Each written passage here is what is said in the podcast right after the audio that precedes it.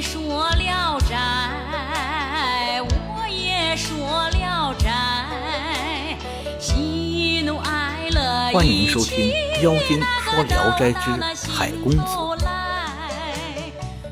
东海的古迹岛上生长着一种五色的耐冬花，一年四季鲜花盛开。岛上自古以来无人居住，是个人迹罕至的地方。登州人张生好探奇寻幽，喜爱游猎。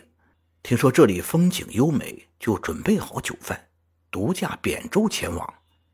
到时正繁花似锦，香飘数里，最粗大的树干需十多人才围得过来。宜人的景色令张生流连忘返，十分惬意。于是便开瓶自饮，后悔没带个伴来。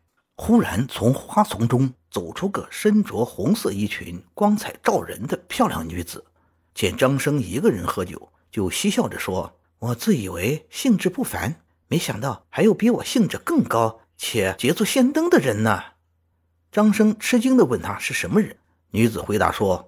我是胶东的昌妓，刚跟海公子来，他到别处游玩揽胜去了，我走不动，所以留在这里等他。张生正苦于寂寞，来了个美人作伴，非常高兴，连忙招呼他坐下一起喝酒。那女子言谈温婉，荡人心神，张生很喜欢她，怕海公子来后不能尽情欢乐，就抱着她亲热起来。女子欣然服就。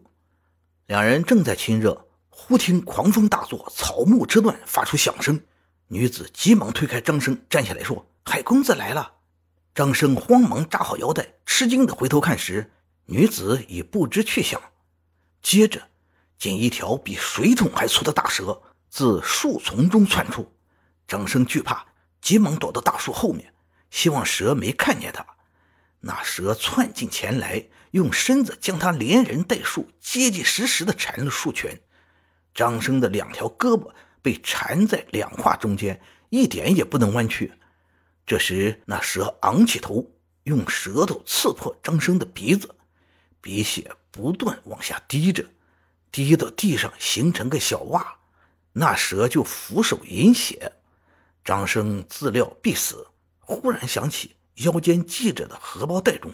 装着猎狐的毒药，就用两个指头把药夹出，弄破堆在掌心，又转过头来，眼看着手掌，让血滴到药上，转眼间滴满了一把血。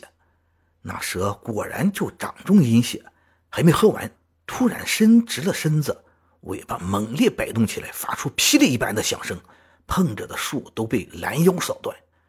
不一会儿。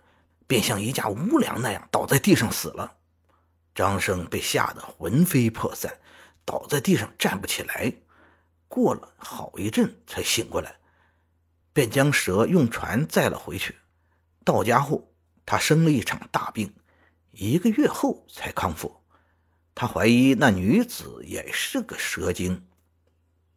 感谢您的收听，您的支持是我持续创作的最大动力。如果喜欢，请点击关注、订阅。朋友们，我们下期再见。